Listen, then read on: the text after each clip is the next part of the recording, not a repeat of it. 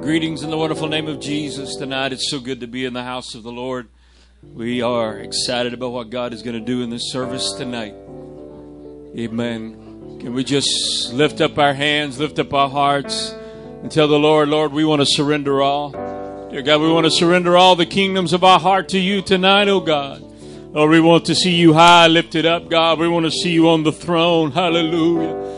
Almighty God, the King of kings and Lord of lords, you are my King, you are my Savior, you are my God.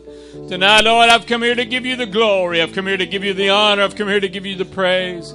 I know you're worthy tonight, God. You're worthy to receive all glory. You're worthy to receive all honor. You're worthy to be exalted, oh God. Oh, Jesus, Jesus, Jesus, we love you. We love you, Jesus.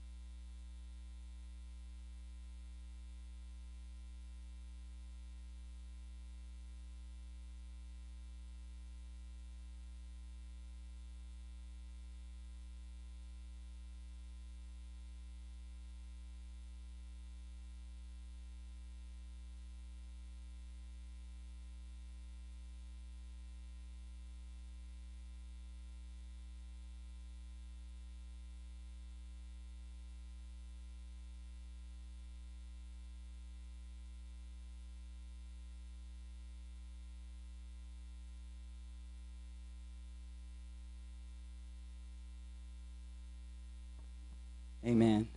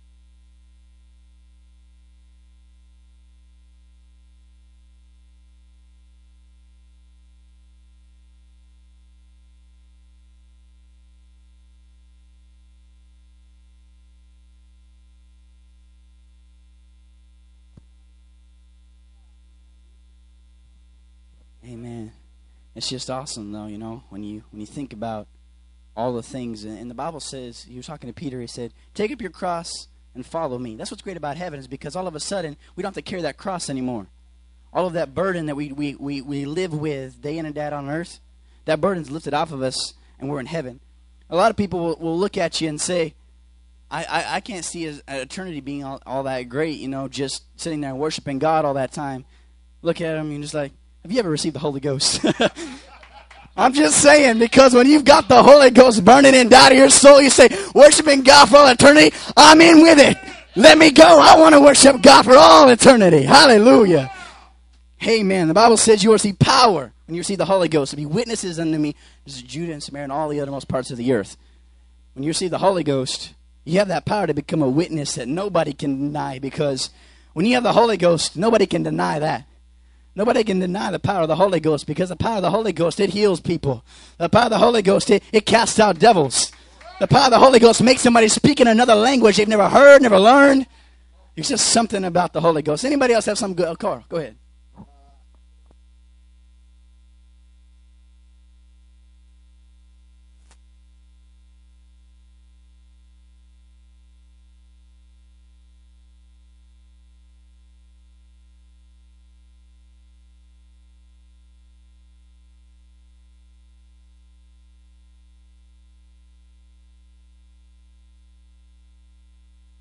Power of prayer. Hallelujah. God is so good.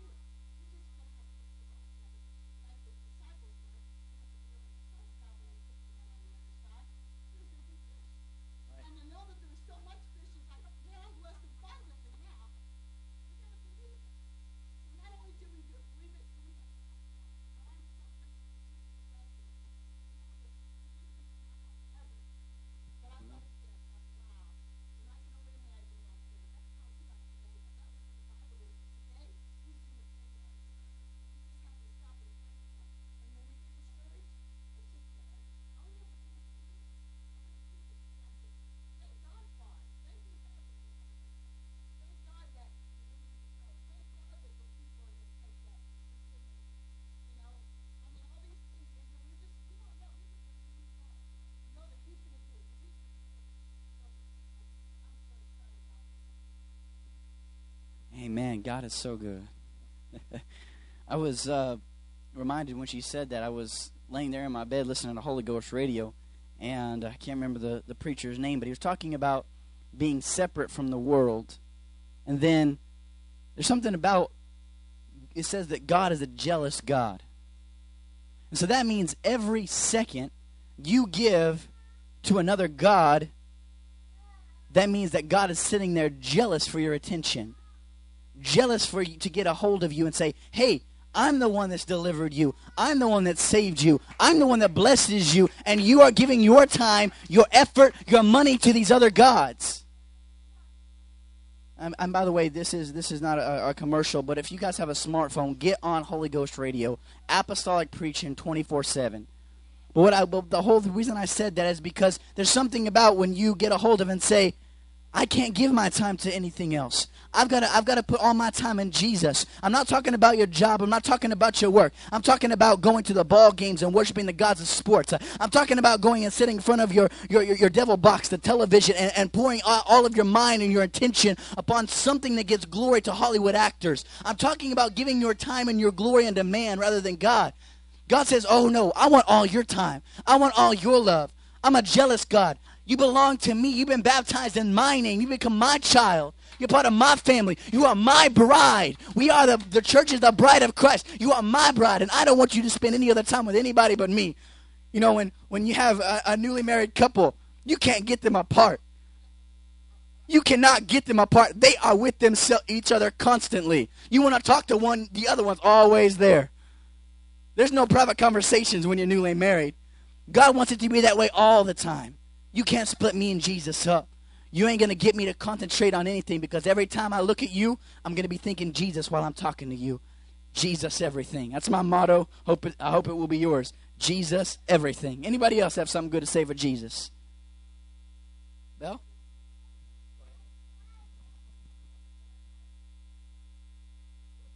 Amen. Amen. God is so good.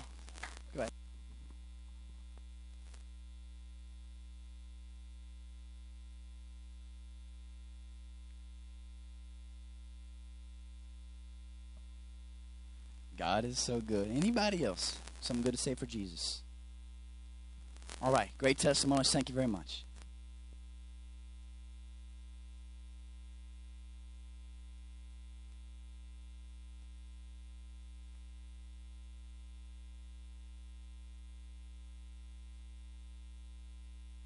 All right. God is awesome tonight. I think I'm ready for some preaching and teaching from the Word of God. Tell you what, it's good old Oklahoma boys when somebody says it's T-bone steak time. Woo-wee. I don't know if she should have been here a couple of weeks ago when we had that homegrown beef that we grilled at the Hurleys. We come back and told you about it. Oh Lord, hallelujah. You almost have to pray through when you hear about beef that good. Amen. Well, spiritually speaking tonight, God wants us to go past the babes that desire the sincere milk of the Word and move on and get a little bit of meat of the Word in our life. So tonight we want to go to the book of James. James chapter number 1, verse number 22. Could you stand with me in honor and respect of the Word of God tonight? James 1, verse number 22. All of the Bible is important, but let me tell you, Brother James had a very, very good insight into some things because he spent some time with Jesus. From all indications, James was the half brother of Jesus, and so he grew up with him, and he had a great ministry, a great work of God in his life. We see that James became the pastor of the church in Jerusalem, and it was a great and mighty work of the Lord. So, James chapter number 1, verse number 22. Be but be ye doers of the word and not hearers only, deceiving your own selves. For if any be a hearer of the word, and not a doer. He is like unto a man beholding his natural face in a glass. For he beholdeth himself and goeth his way, and straightway forgetteth what manner of man he was. But whosoever, verse number 25, but whosoever looketh unto the perfect law of liberty and continueth therein, he, being not a forgetful hearer, but a doer of the work, this man shall be blessed in his deed. And I want to preach to you tonight on a subject I've entitled Free and Blessed. Freed and blessed. Let's go to the Lord in prayer and ask God to anoint our ears to hear the word. Dear God, Lord, we ask you to reach down tonight and anoint the ears of each and every individual to hear your words tonight, oh God. Thank you, Lord, for your anointing power that I feel in this pulpit tonight, oh God. God is your oracle, Lord. Let me bring forth thy word, O God. Let me proclaim the will of God. Dear Jesus, we have come with faith in our heart, believing you've got a work to do. Lives you want to speak into, God. We praise and magnify your name. Blessed be the name of the Lord. You may be seated tonight. Just in this short passage that we read tonight, we see the word coming forth and proclaiming unto us that we are to be doers of the word. And he challenges us and he reminds us that we could just be a hearer only. We could be one that just hears it and doesn't do it. And as a result of that, we would be one that is deceiving ourselves. I want you to know tonight it's a terrible thing to be deceived by the devil. It's a terrible thing to be deceived by a false prophet. But the worst thing that I can think of tonight is deceiving yourself. You say, why, preacher? Why is it so bad to deceive yourself? I want to tell you tonight if the devil is deceiving you, as the anointed preacher of the Word of God, I can come by and bring the Word of God into your life and shine some light on it. There's a beautiful thing about getting light shined on some things. Because when the light is shined in, you begin to see something as it really is. Right. That little cream puff that you thought you bought, you found out it's a rust bucket. The noonday shine comes in, and you see that there's rust everywhere, and you see that it's got those baldy tires on it, uh, and you see smoke coming out of the tailpipe, uh, and you and you hear that motor in there bumping and rattling like a corn grinder. The light shines on it, and you begin to see it as it really is. But when you are deceiving yourself, when you're looking at yourself in the mirror and say, I'm going to be all right just like I am. How can the Word of God come in? How could the anointed preacher come in and bring daylight to you? How can I raise you up because suddenly you brought yourself into captivity? Suddenly you have allowed yourself to become captive of the of the devil. You have submitted to the will of that which is evil by declaring that I know what is right for myself. I want to tell you tonight, you've got to make the absolute determination in your life uh, that the Bible is going to be the ultimate authority in your life. Uh, you're not going to depend upon man's wisdom. You're not going to depend upon the government. You're not going to depend upon science. You're not going to depend upon the almighty dollar. But you're going to put your trust in the Word of God. Because I tell you surely tonight, heaven and earth is going to pass away. It's all going to burn up with a fervent heat. But the Word of God abideth forever.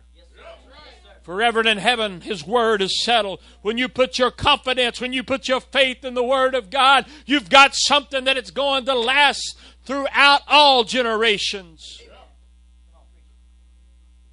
I don't want to see anybody deceived. But I want to tell you something when you hear the Word of God in order for it to profit you. And we all like profit tonight. There's none of us want to go out and plant a garden. We plant three ears of corn, three kernels of corn, rather. And when the crop grows up, we get a plant that's only got two kernels on it. We scratch our heads. I just went in the hole. I had three when I started the process, and now I've only got two. We're all looking for that increase. We don't want just a few kernels of corn on that corn plant. We want ears of corn full of kernels. There's something about the increase that we're looking for. We're looking for our labor to, to pay off. We're looking for the reward that comes. And I want to tell you tonight that the God has promised us the law of the harvest. Be not deceived, God is not mocked. Whatsoever man soweth, that shall he also reap. There's some people that don't value prayer very much. You say, How in the world do you know that, preacher? Because they're not investing in it very much. If you thought prayer was a great return, you would be investing in prayer some more.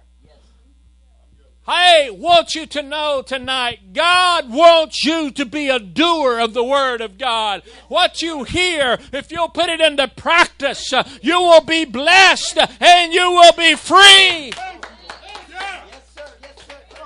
The bondage comes when we are one that lets it come in one ear and go out the other ear. You see, there's so many things that are competing for our attention. There's so many things uh, that are vying for us. Uh, I see it as the airwaves that are out there. There's hundreds of signals that are floating through the air tonight. Uh, you got AM radio, you got FM radio, you got cell tone, cell signals that are going forth, all different types, GSM, all this different types of signals that are going forth. You've got the signals from the, the ham radios, the private radios, and you just keep on going down the line. Do you got uh, cordless phones, you got Bluetooth that's flying through the air tonight. Uh, there's all kinds of signals that are out there. Matter of fact, you've got UHF wireless floating through the air, and that's the only thing you're hearing tonight. Because you're tuned in and you're listening to what the Word and the preacher has to say. And all of those signals are out there in life. And sometimes we can get a lot of static. There's a few of us that got a few gray hairs, and we remember the day of AM radio. Woo, Lordy, oh my. I tell you what, my dad, he couldn't wait till it got dark because when it got dark, you could turn in on that radio and get WBBM from Chicago, Illinois.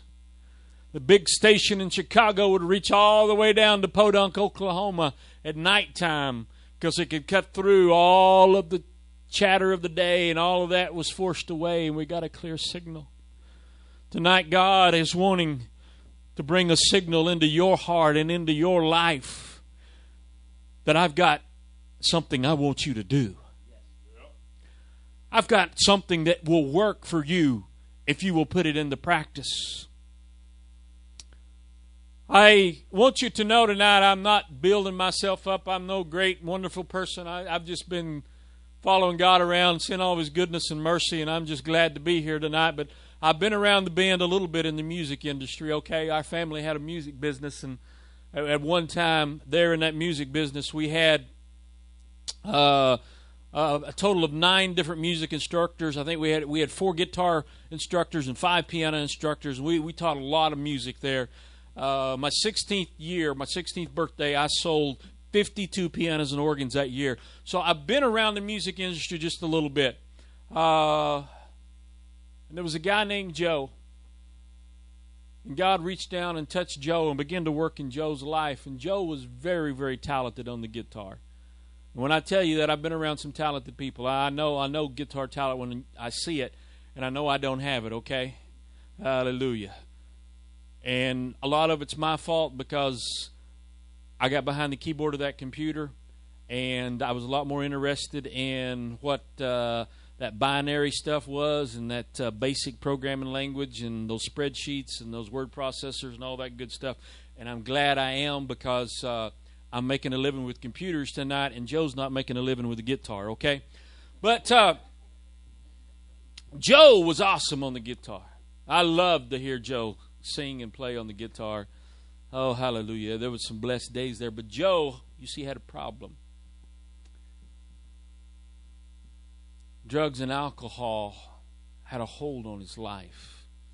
And he had tried to break free. He had tried to get through. And I, I prayed with Joe, and, and we've worked with Joe, and I taught Joe the Word of God. And oh my, Joe had a problem too with this wicked woman that was always bringing the devil back into his home.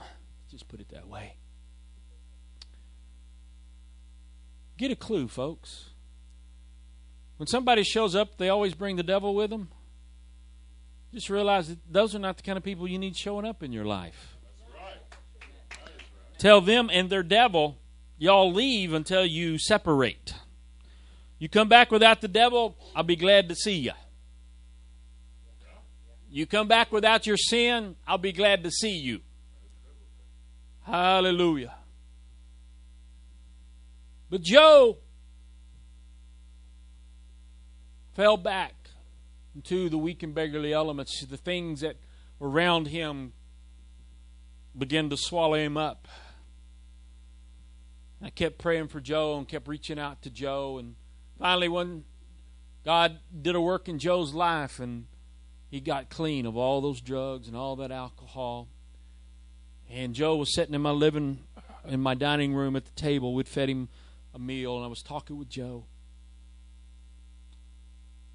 I said, Joe, if there's one thing that I could tell somebody that was struggling with addictions, how did God help you overcome these terrible, terrible addictions you had to drugs and alcohol? How is it that you got through it all? He looked at me and he said, Pastor, I want you to know. He said, I had to come to a place and a point in my life that when I got up in the morning, the very first thing I did was to begin to pray and to ask God, God, what is it that you want me to do today? And he said, I didn't have any preconceived ideas. I didn't have any ideas that I was going to work to get today no matter what. I was going to go see Fred today no matter what. I was going to fix the washing machine no matter what. He said there wasn't anything there except a heart that knew that I must find out what would please God today in my life. And he went to God in prayer. And he said, When I got to that place and I would begin to call upon God and the godly counsel of godly people in my life, he said, things began to turn around. I began to have new friends in my life. I began to, to forsake the old places. I didn't go there anymore. I wasn't a part of those people anymore. I was seeking after that which was good.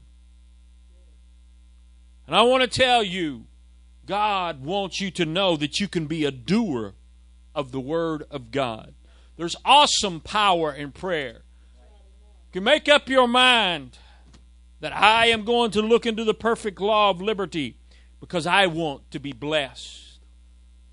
Are you willing to pay the price tonight for success? And I want to tell you right now the world's definition of success and what true success is are so far apart you won't even find them in the same dictionary. That's right. That is right. But I challenge you with the Word of God. What does it profit a man if he gains the whole world and loses his soul? What does it profit a man from Thomas 3 and 1 if he becomes rich and successful and has no family? Loses all his family. Tonight, you're going to have to be willing to pay the price in order to have success. You see, everyone is seeking after something in life. Most people don't even really know what it was. I believe there was one time that Cortez the Spanish explorer. Come on, history buff. I'm on the right guy that was seeking the fountain of youth here. Hey, man, all that education didn't fail me, did it?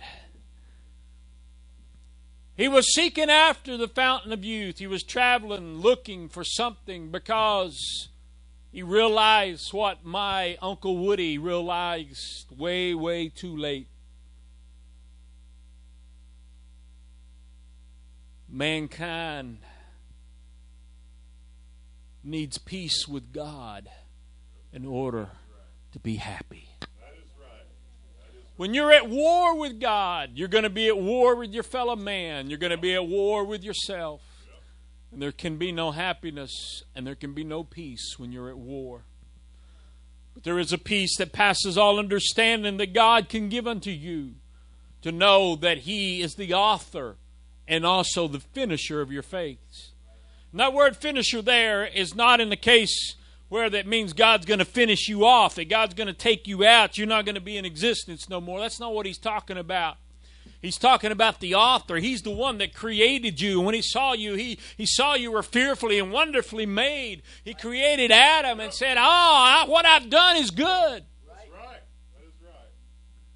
But you see, there is the people in our world that are the finishers. Brother Andrew was talking today about how that he hoped he didn't have to go into the concrete racket this summer. But the guys on that job that gets the big bucks, they're the finishers, ain't they, brother? They're the guys that, that know how to go out there so that when that concrete is all set, that it's smooth. Nobody wants concrete with big old rocks sticking out here. Over here it's sagging down, and over here it's humped up. And no, you want that smooth, level finish. And it's looking for somebody that has an expertise to put that finish on it. Speaking of $15 an hour, it was 1965 from my memory tonight. My daddy was a carpenter in Dallas, Texas. He was a finish carpenter making $15 an hour.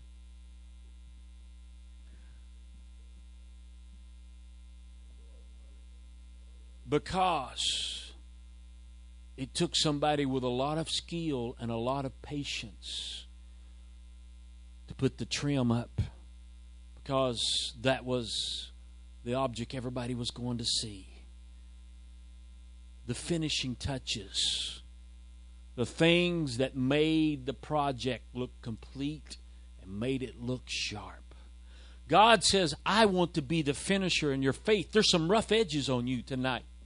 There's some things in your life that just ain't the way you want it to be. There's some things in your life that's not there yet.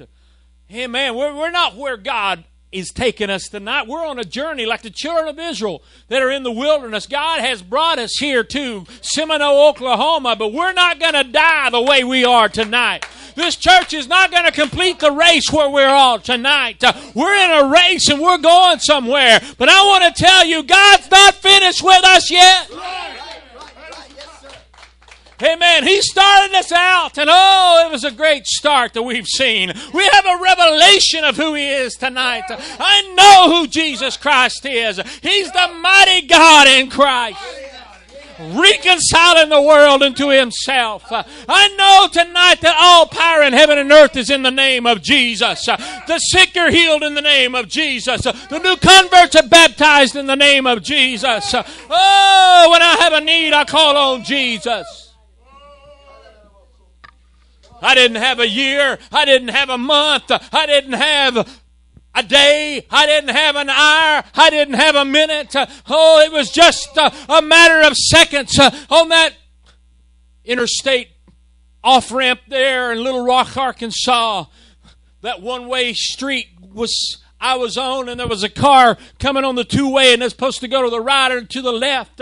I could hear the police sirens behind him. They were chasing this guy. He was doing 50 or 60 miles of hour. Here I was looking at him straight on when I realized what was going on. It was just a millisecond that we had. We called on the name of Jesus. Rather than him coming in, the angels just picked that car up and turned it around. Yes. Hallelujah. I want to tell you something. When you need Him, Jesus is there.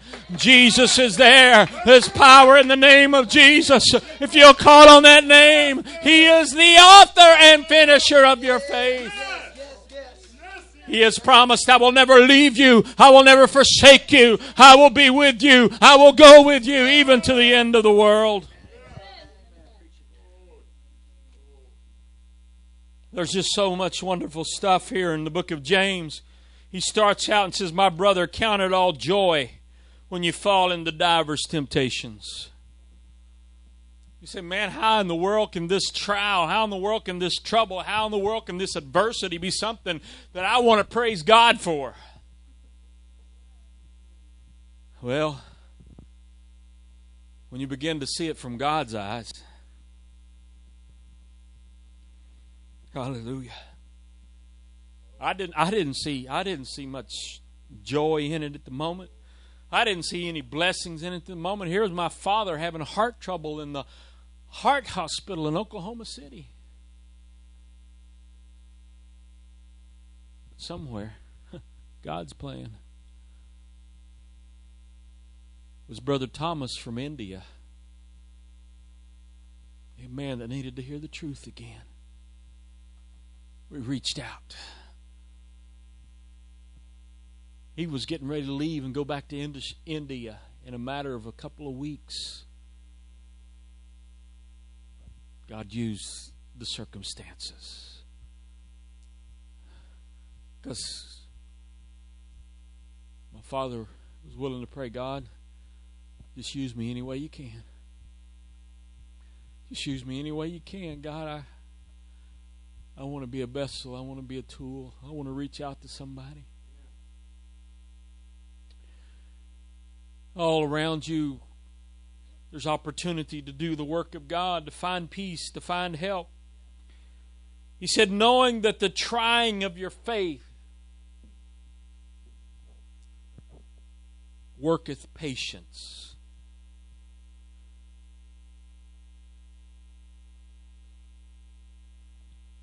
I'll be honest with you. I don't have very many people that come into my office and say, Pastor, I just got way too much patience.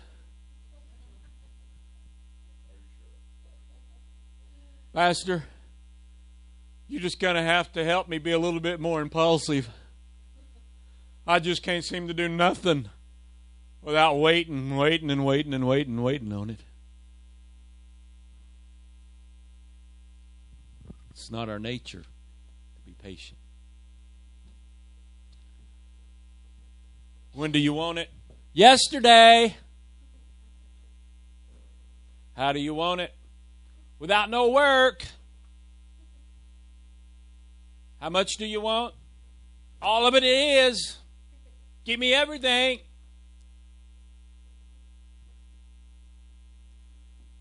But he said, Let patience have her perfect work that you may be perfect and entire. Now, we all realize the blessings to having the entire object.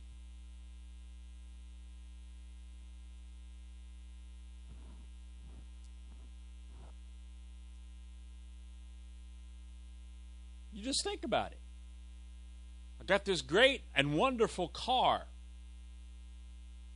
I've even got a title to it. I just love to sell it to you at a bargain price. It just doesn't have a motor in it. No, no, no, no. We don't need any more fixer upper projects that we don't know if we could ever get her fixed her up or not. We want the entirety. It's amazing what people will try to peddle off on you. There's people today that are peddling relationships with God that have big holes in them. They're not giving you the entire picture, they're not giving you the entire message. that is proclaimed. If my eternal salvation is dependent on it, I don't want the cliff notes. The guy that wrote them may be a flunky. I want the original source that has the complete document that I make sure that I'm getting my complete deal. Because there's something about it. I want all the benefits of the kingdom of God. I've tasted in a few of them and they're pretty good. I just don't want to leave anything on the table. If it's mine and it comes from God, I want it. I can't understand people that say, Well, I've been delivered from holiness. Huh? I, I, I, what kind of good response can you give to something like that? Be ye holy as God is holy. It's, you know what they're really saying? They're saying, I've been delivered being like God. I don't have to be like God anymore. Well, what's the alternative? All right, you got it. If you're not being like God, then you're going to say, I'm going to be like the devil.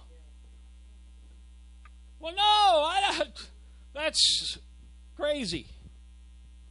I want what God has. I want to find out about this holiness stuff. If God is holy, I want to find out about it. He's got a reason. He's got he's got a, a plan that he put together for his people. And I want all of God's plan that I can get. I because if something is missing, then I'm going to be wanting. I had this Chevrolet Spectrum one time. It wasn't much of an automobile to start with, being it was a four banger before Chevrolet knew how to make four bangers. And I was going up the hill on Interstate 35 over there by Davis. You got the Arbuckle Mountains. I don't know if you've ever been over there in that area. There's some beautiful, beautiful mountains over there. Turner Falls area. It's a beautiful place, but uh, it, it's not a little potato hill like we got around here, okay? Uh, it's a big potato hill. Now, I've been to Colorado and I've, I've saw Pikes Peak. They had an avalanche on it. I didn't get to go up to the top. So I, have seen, you know, a real mountain. That's not a real mountain, but it is a it is a real potato hill. Okay. And I was in this four banger, and I had it to the floor, and I was going to work, and all of a sudden that thing, boom, boom, boom, boom.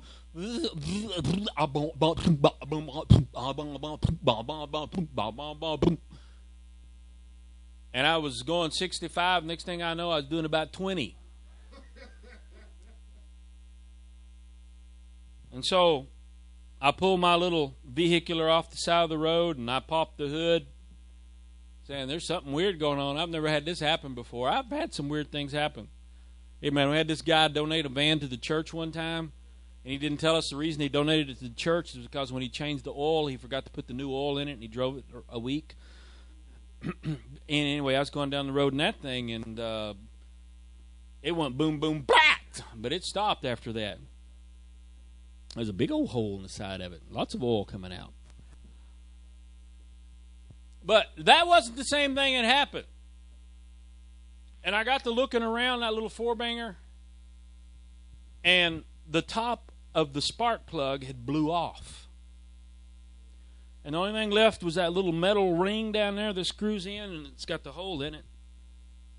And there was some interesting noises and things coming out of that hole on that spark plug.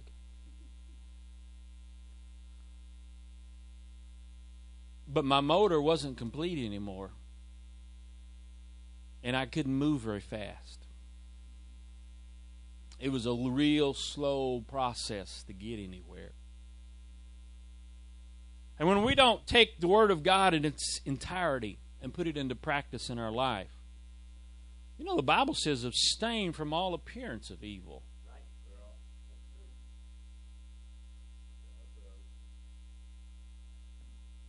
That means that I don't want people seeing my car parked down at the casino. I was just going in for steak dinner, brother. Though I'm not going to have an appearance of evil going on in my life. Yes, sir. Yes, sir. So we've got those things that we're completing because we get up in the mornings and we're playing instead of praying. We go through the day, we never open the Bible up and we read it.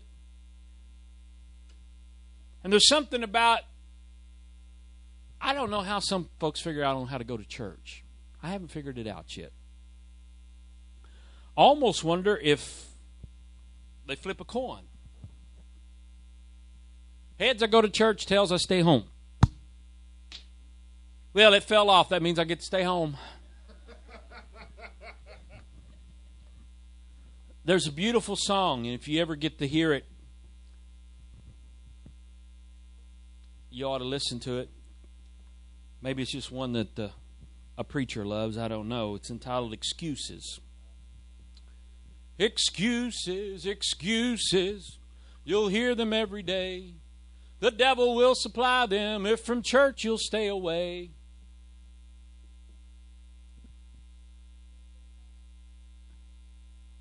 There's something about me, man. I, I just want to be in the house of God. I just love to be in church. I just love to hear the word of God. I just love to hear the Spirit. I just love the worship that's going on because I want to be entire, wanting nothing. I don't want to be running on three cylinders and a four cylinder motor. I'm, I'm looking for the 16 cylinder Jaguar update. Hey, man, there's some times I need to move it in the spirit. Hey, man, I need to be able to recognize that devil before he ever gets to the door. Hey, man, because there's something about it. If you know the devil's on the outside, you can be like the little pig that locks the door. And when the devil comes, he can't open the door and slide right in. But some of us that we are so far away from the book that we open the door and invite the devil in.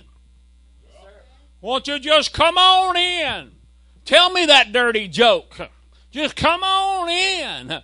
Oh my, just let me hear all that filth and garbage. My ear is a dump. Just pour it in. Yeah, that's good stuff. You got another load. Like.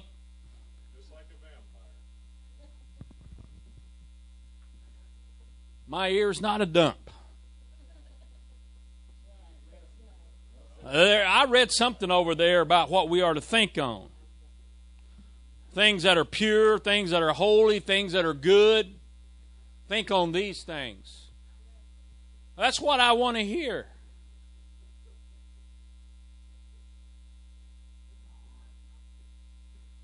I don't read it in the book. If thy brother offends thee, go paste it on Facebook.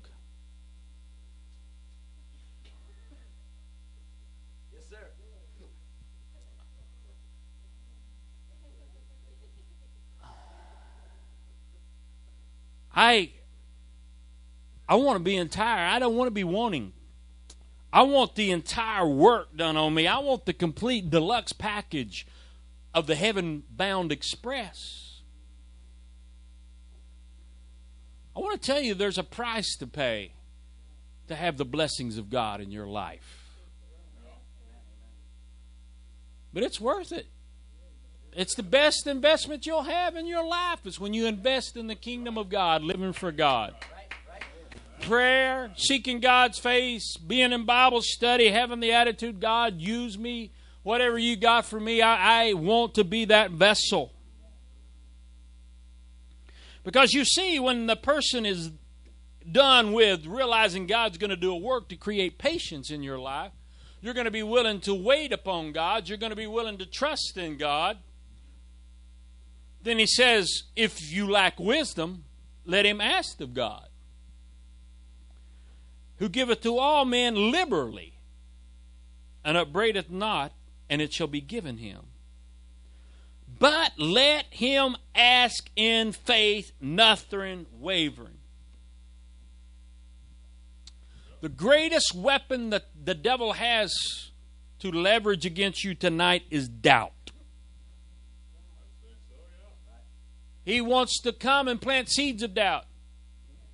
Well, you just Don't even try today. You're not going to make it. You just can't. You just can't overcome that. You just as well to just admit right now you're whipped. Yes, you just as well to go out there and just just do all the sin you can find because you're not going to be able to overcome it. The devil is a liar. He's a doubt. Right. I have never ever seen the devil come over and grab somebody by the ear and say, "Come over here, buddy. I'm fixing to I'm fixing to stick this cigarette in your mouth and light it up and make you smoke it." I've never seen it.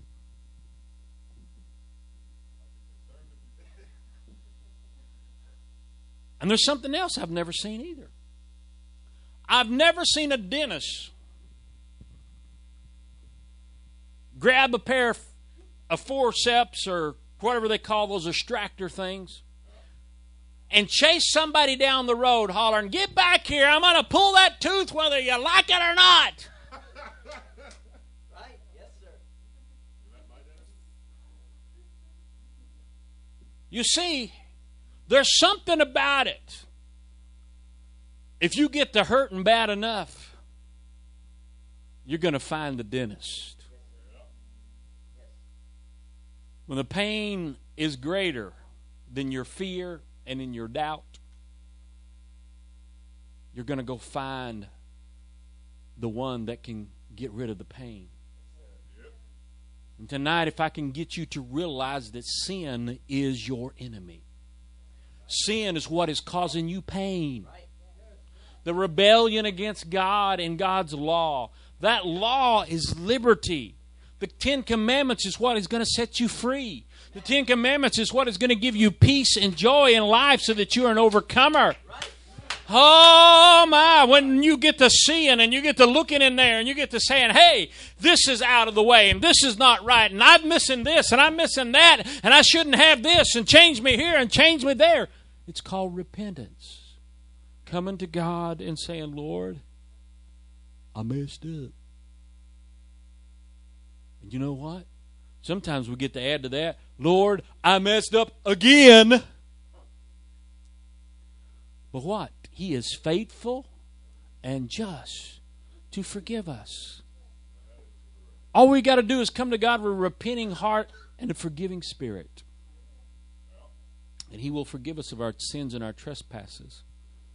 Come to Him with that knowledge within us. You know, there's times you got to come to that altar and you got to pray, God, I'm sorry, I repent of this, but you're going to have to change me because my old nature don't want to die. My old nature don't want to change. I'm still mad at that person. I still want to get up and dot their I's and cross their T's. I still want to do it. Change me. It ain't the right thing to do. I want your power to change me. But if you will come to God with a sincere heart and refuse to stop seeking after Him, you will see the power of the Holy Ghost work in your life to deliver you from those things that have come against you.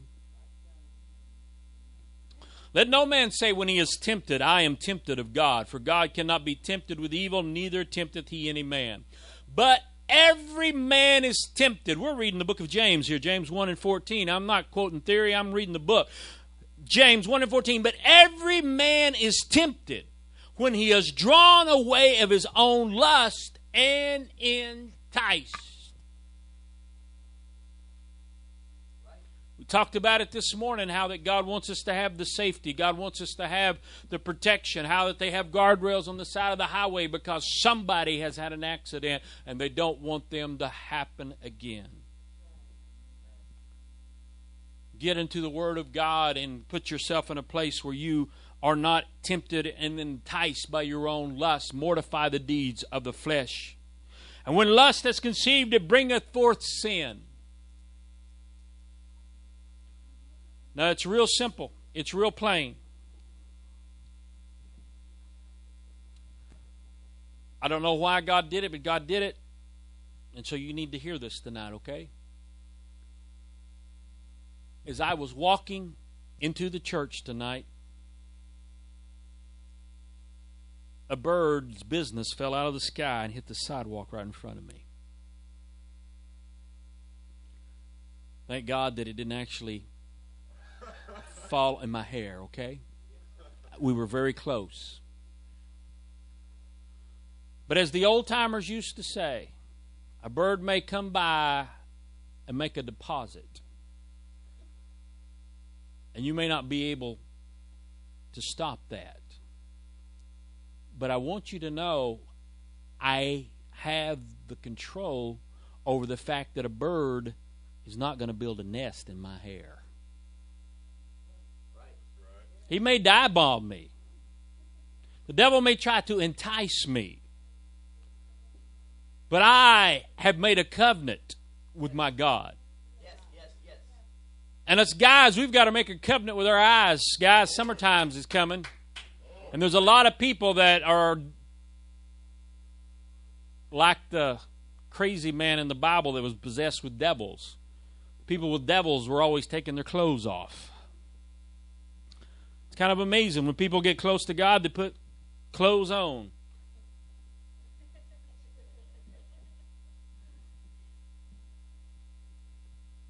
our world, how stupid they are. So I make a covenant. I make a promise. I I take the things out of the way that are the temptations, the things that are the problems. There's relationships that have to be severed, severed rather. The Bible says, "Have no fellowship with the unfruitful works of darkness; rather reprove them." You know, if that guy on the job comes by to tell you that dirty joke, and you say, Hold on, I'm not interested in your dirty joke, but I've got a scripture I want to quote you. Be not deceived, God is not mocked. Whatsoever man soweth, that shall he also reap. I want to tell you what you're doing is going to show up. There's lots of other good scriptures you can quote people. They're going to get the message. Amen. There's times I've got to protect myself. I've got to build a wall around me. Yeah, that person may need God. Yeah, they may need help. But you don't have a ministry, guys, to the strip club. Sorry. Those girls in there need a lot of help, but you're not the one to do it.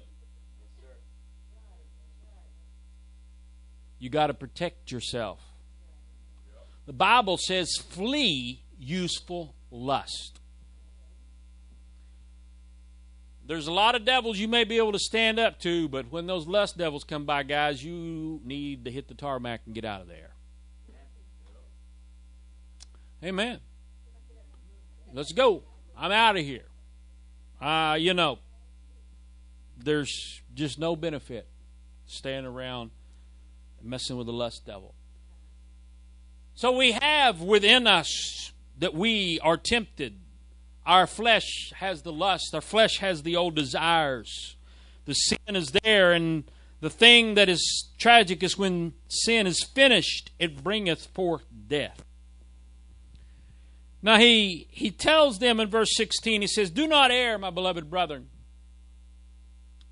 And he's not really reaching out to them and telling them, don't make any mistakes. That's not what he's telling them in the old English style here, he's saying, do not be deceived. We see that later on in the verse that he confirms that, that he's talking about deception here. He's saying, don't be deceived. You know, you may be fooled one time, you may be tricked one time, but allow God to give you wisdom and realize, hey, that is not what it says it is. I'm not going down that path again. I'm not getting caught up with that devil again. I'm not being entangled with that power of hell anymore in my life. Verse 17, he says, Every good gift and every perfect gift is from above and cometh down from the Father of lights, with whom is no variableness, neither shadow of turning. So we see that God has good gifts that He wants to give unto us. Jesus made it very plain in His ministry that when you ask of God, He's going to give you something that's good. We never have to worry about coming down to the altar and calling out to God and seeking God, thinking that something bad might happen to us. When we ask of God, He's going to give us good gifts. He said, even even even you carnal people, even you worldly people, if your son asks you bread, you're not going to give him a stone to eat. You know how to give good gifts to your children, and you are not even good people. How much more is your Father in heaven, which is good, going to give unto you good things? God loves you, He wants to bless you. I just want to be honest tonight. There's a lot of us tonight, if God gave us a million dollars, it would be a fast trip to hell.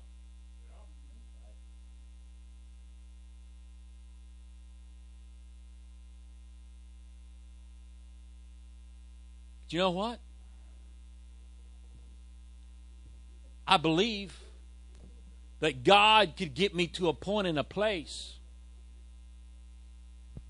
where that I could have a million dollars in my life and go to heaven. But you see, it's going to start out will I be faithful with $20 that God brings into my life? Will I be faithful with this? Will I look at it as a blessing from God and something that is used in my life to be a blessing to others and to a help? And that I realize how important it is to take my resources and the things that God has brought in my life and invest in that which is good and that which is holy around me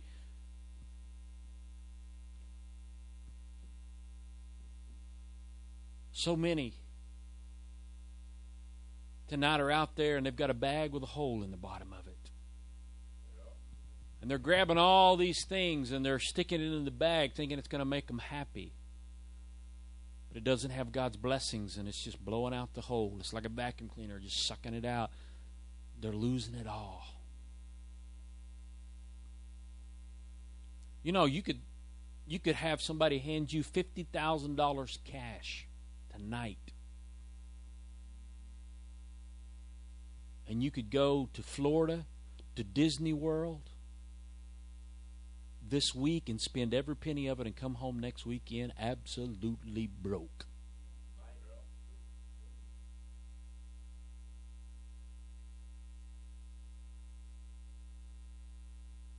Amen. What are we going to be faithful with what we have? God, allow me to be that servant that says, God, what would you have me to do today? Allow me to be faithful. Allow me to love my family and care about them and their well being and their relationship. Amen. God loves our family. He wants our kids to have clothing on their back, He wants them to have shoes on their feet.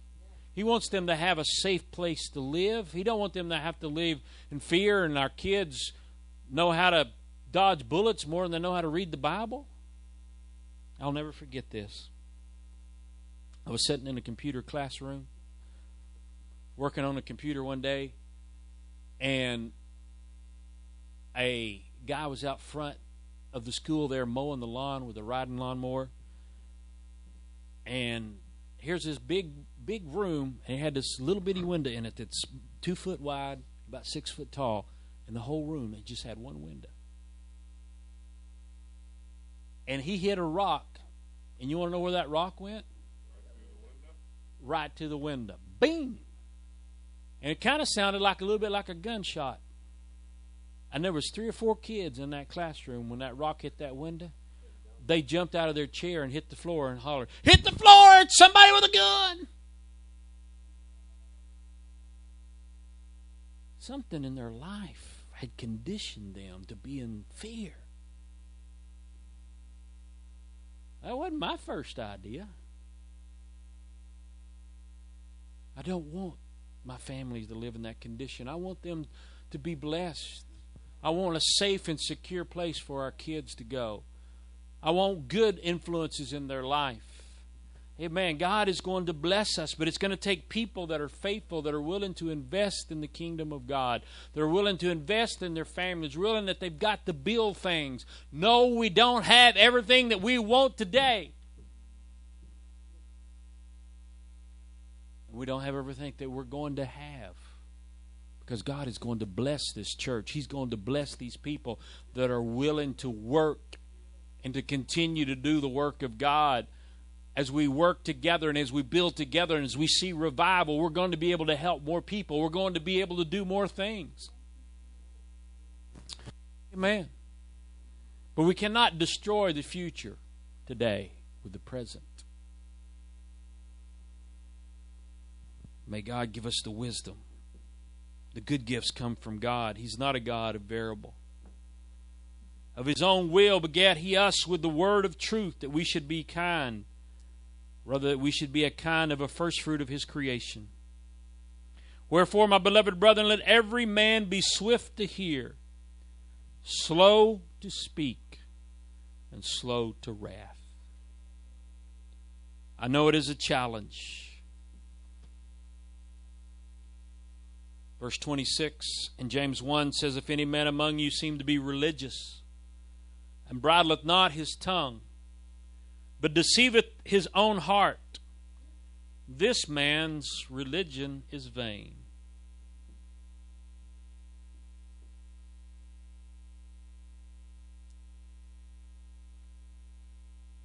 It's a challenge. Sometimes we engage our tongue before our brain begins to work. We say things before we realize what the consequences of our words are.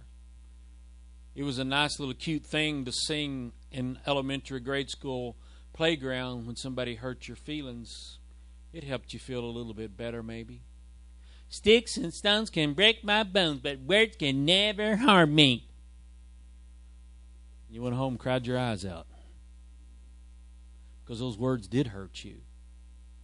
Somebody called you fatty. Somebody called you four eyes. Somebody called you string bean. Somebody called you s- slowpoke. Somebody called you brainiac. Somebody said, Ooh, you got on ugly shoes.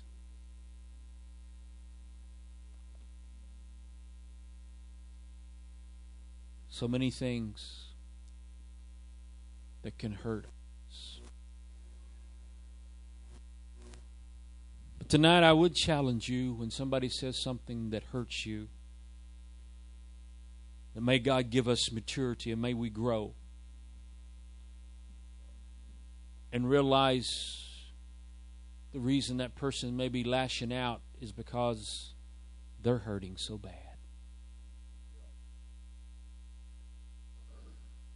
They tell me that it can be your little puppy dog that got hit by an automobile that you loved and cherished and lived with for many, many years.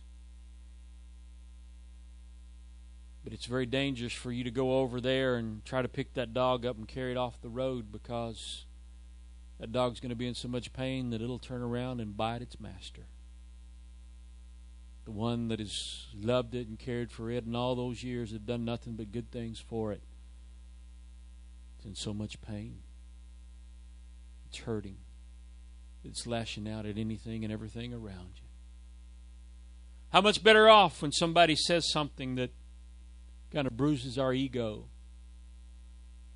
Somebody says something that kind of hurts our feelings and we just don't understand that we take just a moment and say, man, that person may really be hurting really bad.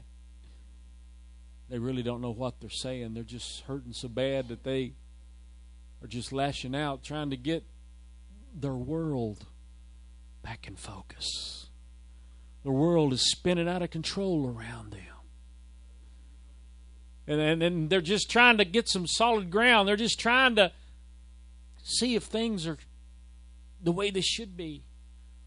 They're just trying to let people know I, I want people to be honest with me, but I want people to love me, and I want people to care for me, and I, I want to know if I'm still important in your world, and, and, and you're not treating me like I really think I should be treated. Even though I, they won't tell you I know I don't deserve it, but it sure would be nice if somebody cared about me.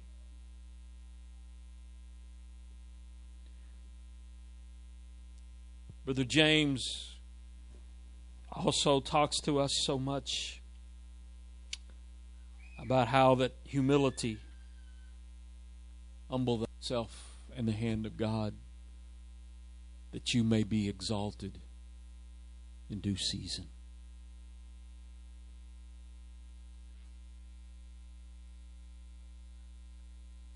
Jesus loved us when we were unlovable. Can we have something within us tonight that we would be able to love the hurting, the downtrodden? Tonight, I have been very blessed in my life.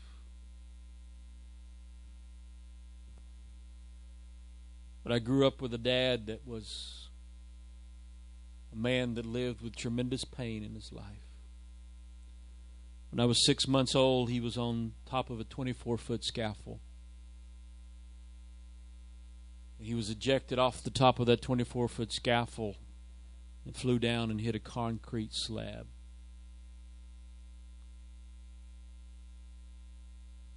He was announced dead on arrival at the hospital. Spent 90 days in intensive care. Multiple bones were broken a crushed hip, crushed skull, broken arm. Many internal organs were damaged as a result of the intense hospital stay and immobilization.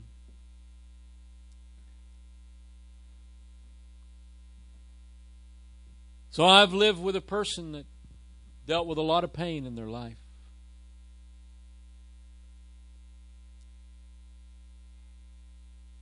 But I want you to know you can still love people. You can still love your family. And you can still make a difference in your world.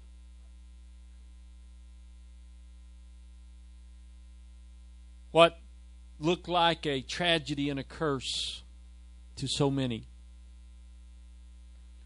See, my dad, the only thing he had was disability to feed his family. He couldn't work. But I had a dad that was home with me. I was so blessed. Dad would take me to school in the mornings. He would drop me off and Say, I love you, son. When school was over, Dad would be there to pick me up, take me home, and say, How's it going, son? I prayed for you today.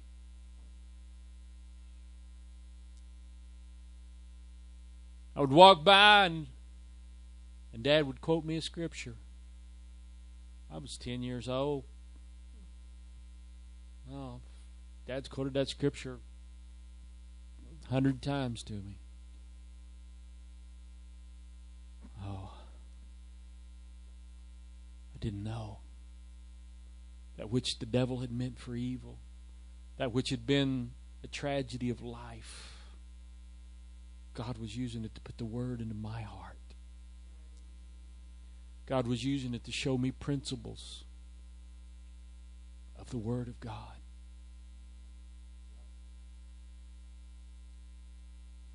Please bear with me as I reminisce for just a few more moments because I feel like there's something that'll help and bless somebody here.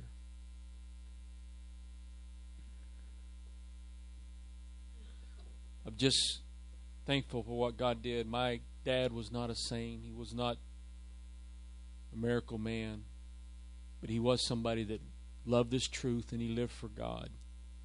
He was an example of the believers. And I'm thankful for that. I was blessed.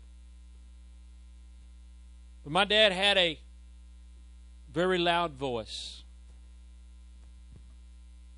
We had an auditorium there at the church. It was 60 by 100. 250 people could easily sit there in the facility, and at times it would be that many at meetings.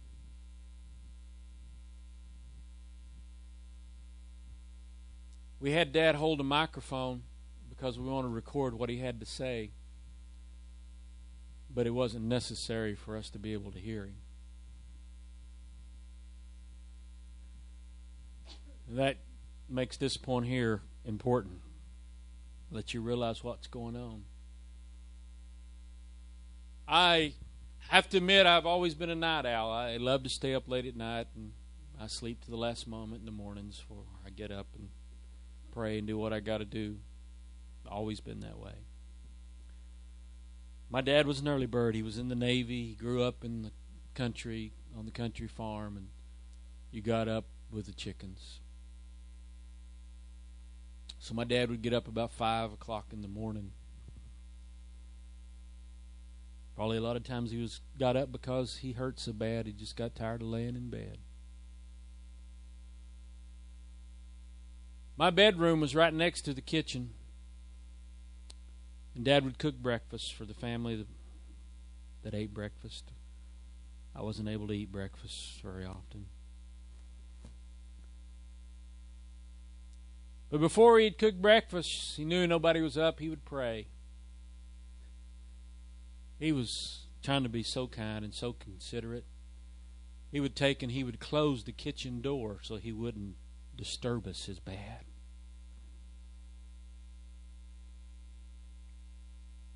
But I'll never forget when my dad prayed, you knew about it. He was reaching out to a God. Heard him pray some prayers. Say, God, whatever it takes, I've got to be saved. Whatever it takes, God, don't let me be lost. God, save my boys. Whatever I can do, God, I want to help my boys be saved. He was taking all of the heartache and all the tragedy that life had brought to him and allowing God's goodness and His mercy to come out of it to give him the things that were valuable, the things that were important, the love of God. Can you stand with me tonight? I want to tell you tonight you've got to do what you know to do. If it's wrong, don't do it. He that knoweth to do good and doeth it not, unto him it is sin.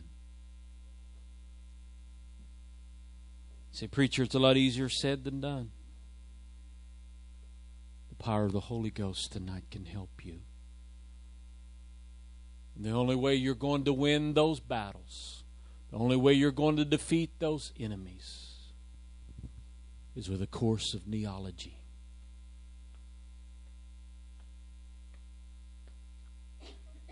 Find yourself an altar. Fall down on your knees and begin to pour out your heart to Jesus, reaching unto Him, saying, God, I need your help. I need your touch. The altars are open tonight. I would invite you to come and begin to reach out to God. He is here to reach down and to touch you. He is here tonight because He loves you so very, very much. He wants you to know you don't have to leave here the way you came tonight. He wants you to know that you can. You can reach out to Him.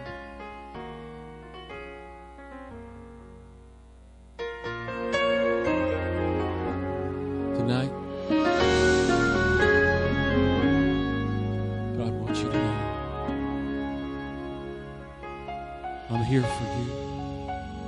I'm here to hear your cry. I'm starting over. Some of you got some things you need to redo. My castle down, starting over. Some disappointments, there's some pain in your life. Gonna move to higher ground, starting you'll just reach out to. Jesus tonight, you'll feel His love. Tired feel His mercy. On the sand. Oh God, I need you tonight. Oh God, I need you. I need you so very much, oh God. I need you. again. I need you tonight. I- castle I have built was such a grand affair, built for only pleasure, built with